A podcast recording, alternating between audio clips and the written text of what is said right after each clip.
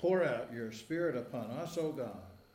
With your word enlighten us. Open our ears, open our minds, open our hearts, so that we might live in hope through Jesus Christ our Lord. Amen. The Psalm scholar I've mentioned before, Walter Brueggemann, wrote that so many people now live anxious and fearful lives that our time, our era, has been called the age of anxiety. The name of a, an Auden poem. Psalm 27 is a poem that urges an alternative to fear and anxiety. Brueggemann says that this psalm calls on various images to urge trust light, salvation, refuge, and shelter, all coming from God in the face of threats. Listen now for the word from God from Psalm 27. The Lord is my light and my salvation. Whom shall I fear? The Lord is the stronghold of my life. Of whom shall I be afraid? When evildoers assail me to devour my flesh, my adversaries and foes, they stumble and fall. Though an army encamp against me, my heart shall not fear. Though war should rise up against me, yet I will be confident.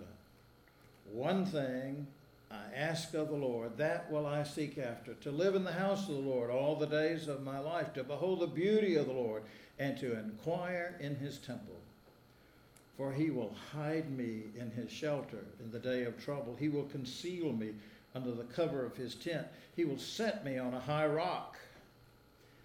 Now my head is lifted up above my enemies all around me, and I will offer in his tent sacrifices with shouts of joy. I will sing and make melody to the Lord. Hear, O Lord, when I cry aloud. Be gracious to me and answer me. Come, my heart says, seek his face. Your face, Lord, do I seek. Do not hide your face from me. Do not turn your servant away in anger. You have been you who have been my help. Do not cast me off. Do not forsake me, O God of my salvation. If my father and mother forsake me, the Lord will take me up. Teach me your way, O Lord, and lead me on a level path because of my enemies. Do not give me up to the will of my adversaries, for false witnesses have risen against me, and they are breathing out violence. I believe that I shall see the goodness of the Lord in the land of the living. Wait for the Lord. Be strong. And let your heart take courage. Wait for the Lord. This is the word of the Lord. Thanks be. O Lord, may the words of my mouth and the meditations of our hearts be acceptable in your sight, our rock and our Redeemer. Amen. Do you have a favorite scripture, a favorite verse or chapter in the Bible, something that speaks to your deep need, that touches your heart? When I was a boy in about the fifth or sixth grade, that question came up a lot, especially in the evening youth fellowship discussions. So I did a lot of reading and I decided if I had to choose one chapter, it would be this one, Psalm 27. And if I had to choose one verse, it would be the first verse of that psalm. The Lord is my light and my salvation. Whom shall I fear? The Lord is the stronghold of my life. Of whom shall I be afraid? Well, I have to tell you, my choice may have been influenced by a dramatic incident in my own bedroom about that time.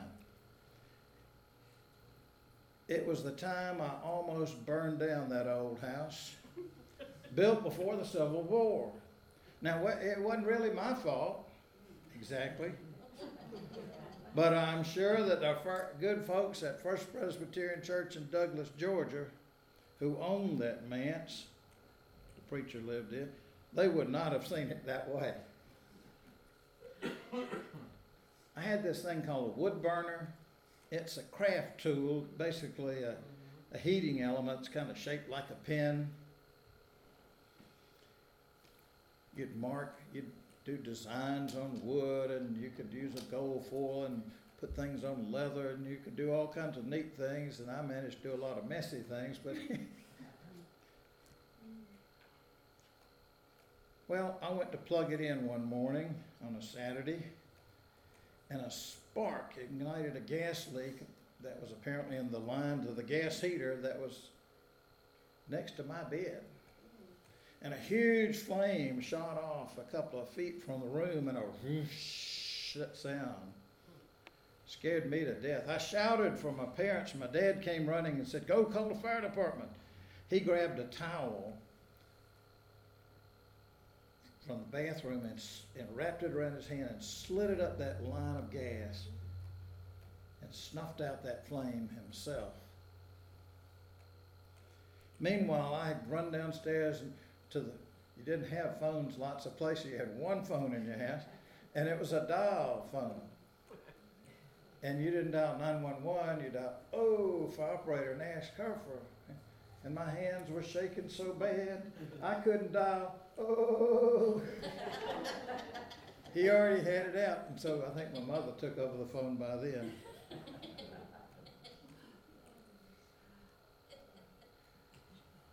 The short of it is, I knew fear. It was not only burned into intense memory, but that flaming gas line left a black scorched mark on my wooden nightstand that symbolized to me the fragility of life, the possibility of stunning, surprising, life threatening danger at any moment, even in what I thought was the safety of my own room. I knew fear, and I bet you do too. Whether it's fear for yourself or fear for a loved one, we all know fear. Salesmen know that we will do more to avoid loss than we will to achieve a gain. So as soon as they've sold you the most reliable car or phone or washing machine or computer ever made, they'll quickly sell you one of those extended warranties because that junk's going to break down, you know. You'll be sorry if you don't buy this. Politicians know that fear motivates, and they try to scare you about all the other candidates scoundrels they are, and other groups of people. Fear motivates. And if there's an overload of fear, it can paralyze you, kind of like it did me on the phone. Can isolate you. But Psalm 27 is not really so much about fear as it is about trust. The Psalms of trust, and there's several of them, they pair trust with danger danger real and present. Remember, Psalm 23 talks about walking through the valley of death. Psalm 46 speaks of trembling mountains, nations in uproar, tottering kingdoms. And almost all the Psalms that pray for help also affirm trust. Well, just for example, the 13th Psalm prays for deliverance and then says, I trusted in your steadfast love. My heart shall rejoice in your salvation. And Psalm 22 starts with words that Jesus will quote on the cross My God, my God, why have you forsaken me?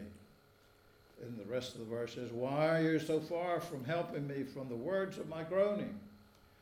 But even that psalm that starts at that low place later says, In you our ancestors trusted. They trusted and you delivered them. To you they cried and were saved. In you they trusted and they were not put to shame. Psalm 27 starts with trust and it ends with trust. But in between, well, in between are some complaints and pleas. You see, faith does not prevent difficulties, troubles, hard times. Faith gets us through difficulties, troubles, and hard times. The first part of Psalm 27 affirms confident trust in God but the questions that are posed in that very first verse Whom shall I fear? Whom, of whom shall I be afraid? They also acknowledge fear. Sometimes life brings us to a fork in the road where we have two choices faith or fear. Well, for example, in the fifth chapter of Mark, a man named Jesus says to the father of a very sick little girl, Do not fear, only believe. The writer of Psalm 27 affirms faith and brings his pleas for help to God. He recognizes that life comes from and is sustained by God. But did you notice how the psalmist shifted gears at the ninth verse of that psalm? Right there, there are a group of seven pleas in the imperative voice. I'll read a shortened version, and you can see if you can tell. See if you can tell what they have in common, what they add up to. The first four and the last one are negative pleas. Do not hide your face from me. Do not turn your servant away in anger. Do not cast me off. Do not forsake me. And then in the positive, teach me your way. Lead me on a level path. And then the seventh one, do not give me up to the will of my adversaries. All seven of these pleas are asking God to be actively present. Why does he want God to be actively present? Well, back in the very first verse, he said. The Lord is the stronghold of my life. One of the medications I take has to be taken first thing in the morning before breakfast, even before coffee. Well, what the psalmist says after those seven pleas, it's something kind of like that medicine, something that would improve the day, like a good medicine. I believe that I shall see the goodness of the Lord in the land of the living. If we're alert and if paying attention, we will see the goodness of the Lord every day we live. Sometimes we see it in the beauty of creation. Sometimes we'll feel it in a loving hug. Sometimes we'll hear it in a kind word. But sometimes we'll just have to trust. Sometimes we'll have to do what the Apostle Paul described as walking by faith and not by sight. And sometimes we'll just have to do what the last verse of Psalm 27 says wait for the Lord. My friend Professor Brueggemann says this waiting is not passive, anxious waiting, act, but active waiting, hoping, believing that God will act as the one who delivers and blesses us in troubling crises.